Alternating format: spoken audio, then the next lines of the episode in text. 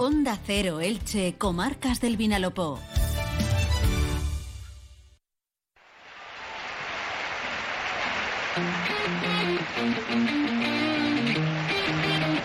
Deportes en Onda Cero Elche, con Monserrate Hernández.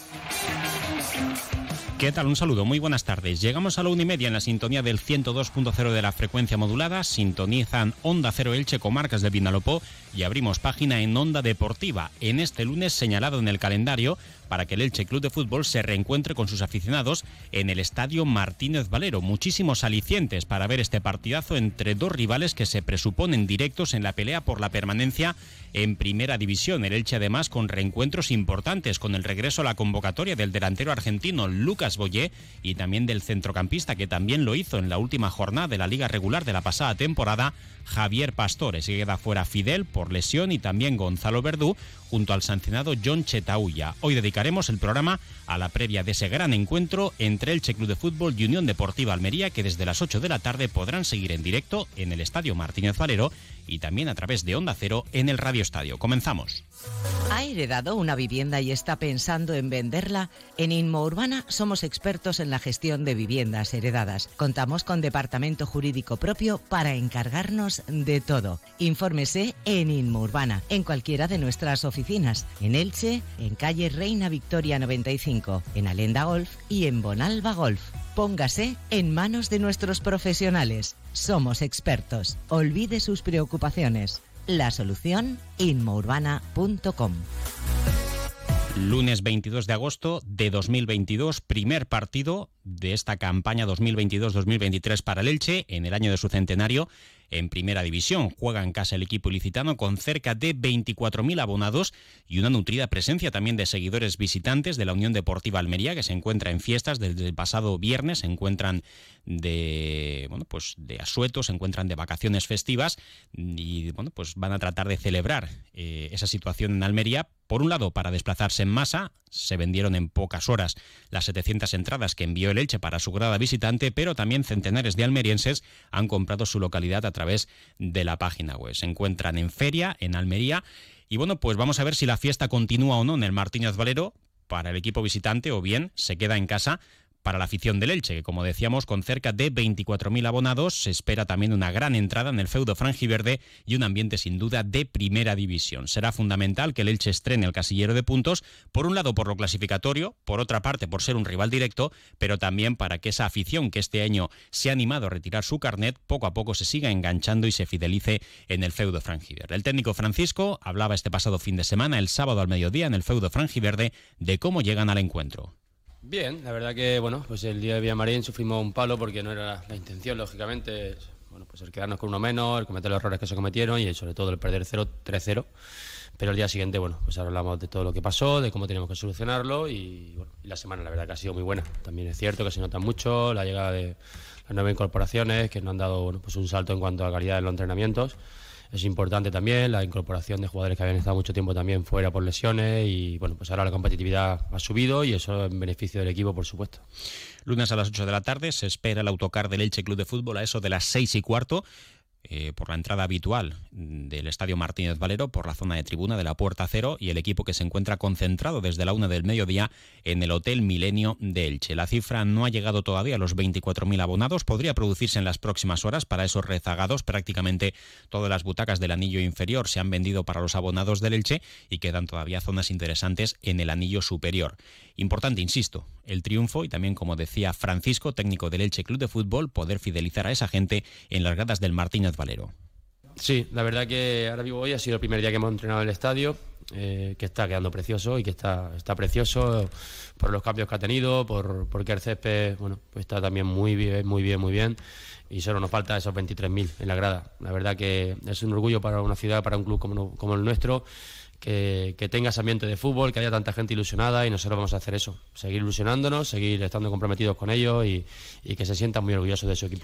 Y el Elche Club de Fútbol que tendrá que hacer como mínimo dos cambios con respecto al 11 que jugó y perdió hace siete días en el Estadio Benito Villamarín frente al Real Betis. Dos bajas obligadas. Por un lado, la de John Chetauya, que fue expulsado a los 15 minutos de encuentro por cometer una falta siendo el último futbolista, una expulsión discutida, pero que a la postre pues se produjo y que también propició la derrota del Elche Y la otra, la de Fidel Chávez, el capitán del Elche, que ha sufrido una elongación en el músculo isquiotibial y que va a tener que estar unos días de baja. No está descartado para el encuentro del próximo sábado, pero llegaría justito para ese duelo ante la Real Sociedad. Por tanto, con dos novedades en el 11, el equipo titular que podría presentar el Elche sería el formado por Edgar Badía en la portería, a priori línea de tres centrales, como también va a jugar el Almería, con Enzo Rocco, Pedro Vigas y Diego González, carril derecho para el Ibelton Palacios o Paul Lirola, uno de los cinco fichajes, el carril izquierdo tiene dueño, con nombre y apellidos, Johan Mojica, en el doble pivote Omar Mascarey junto con Gerard Gumbau, por la izquierda podría estrenarse como interior Alex Collado, quedaría a la derecha Pere Milla y arriba el delantero Roger Martí. Eso siempre y cuando no haya revolución. Todo puede pasar porque el entrenador también pase a jugar con el 4-4-2, aunque el Almería juega también con dos delanteros, uno de ellos bastante rápido, como es eh, Ramachani, el jugador belga, que es bastante veloz. Eso podría propiciar que Libelton Palacios centrara su posición para actuar en el trío de tres centrales y la derecha, el carril derecho, quedará para Paul Lirola.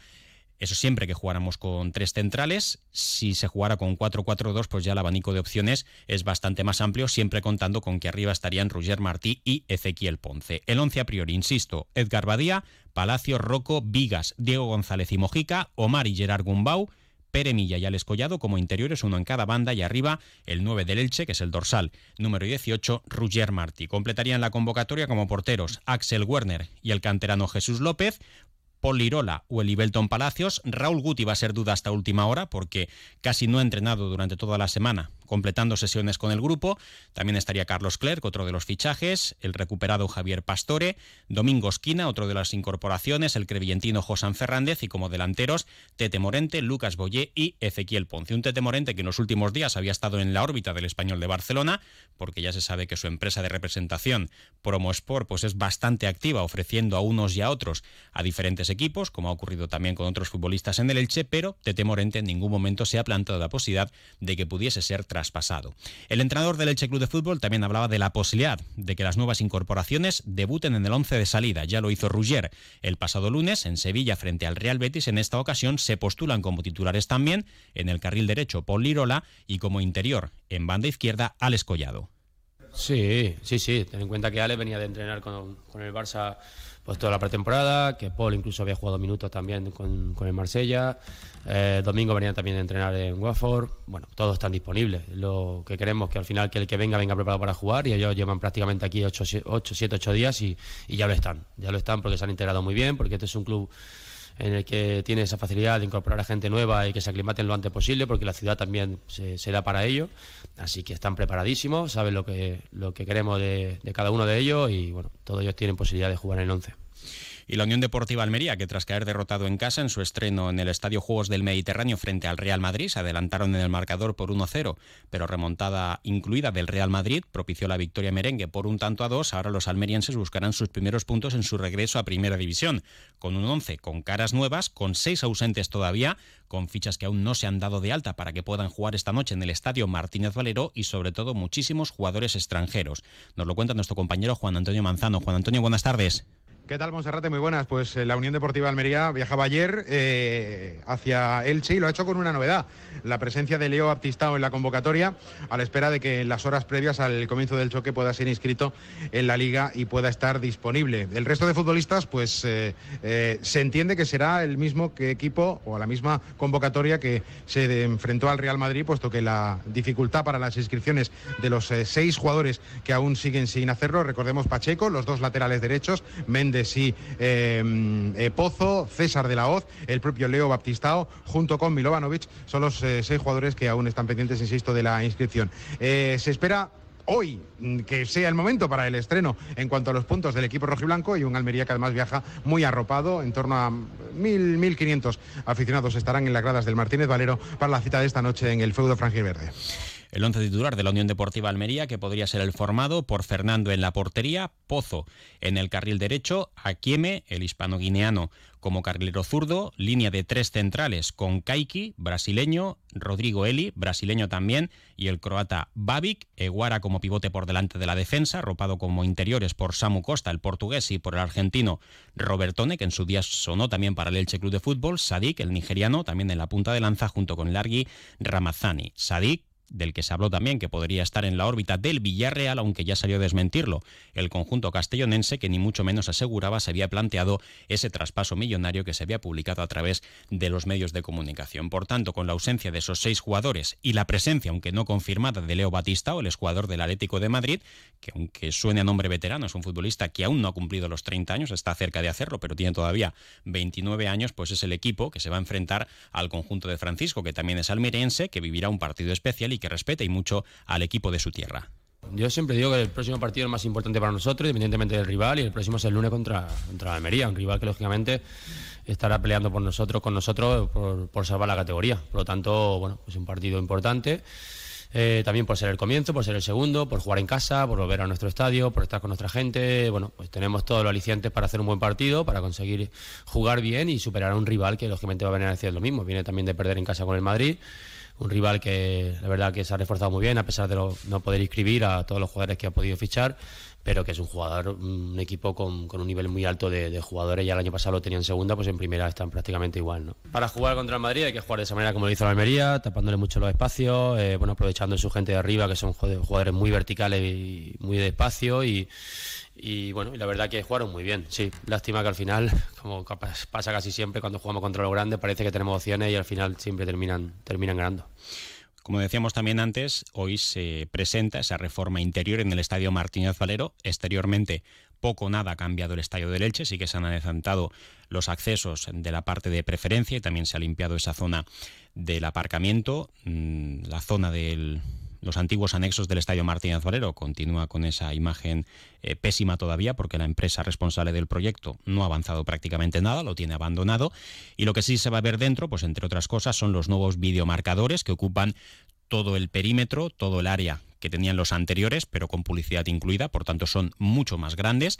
Eh, también destacar que eh, se han cambiado los banquillos, son diferentes, integrados en la grada de tribuna, techados eso sí, porque a diferencia del fútbol inglés, la grada inferior del Estadio Martínez Valero no está techada, por tanto, en caso de solo de lluvia, los futbolistas y técnicos, así como los auxiliares, deben estar protegidos. También se ha cambiado el césped del Estadio Martínez Valero, lo han escuchado antes Francisco, dice que está perfecto. Se han cambiado todas las butacas del anillo inferior, se ha puesto en butacas blancas el nombre Elche CF, la C y la F un tanto eh, apretadas en las gradas más cercanas a la zona de anillo fondo sur y bueno, pues diferentes retoques que ha sufrido el feudo franjiverde que lo que busca pues es adaptarse a la mejor imagen posible de primera división. También ha habido cambios en el vestuario, en el gimnasio que se ha ampliado, también en los túneles con serigrafía e iluminación recordando al centenario del Elche y bueno, pues son pasitos que se van dando por parte de la directiva y de la propiedad para que el Elche vaya mejorando sus instalaciones. En la segunda fase, pues ya la zona exterior también tiene la intención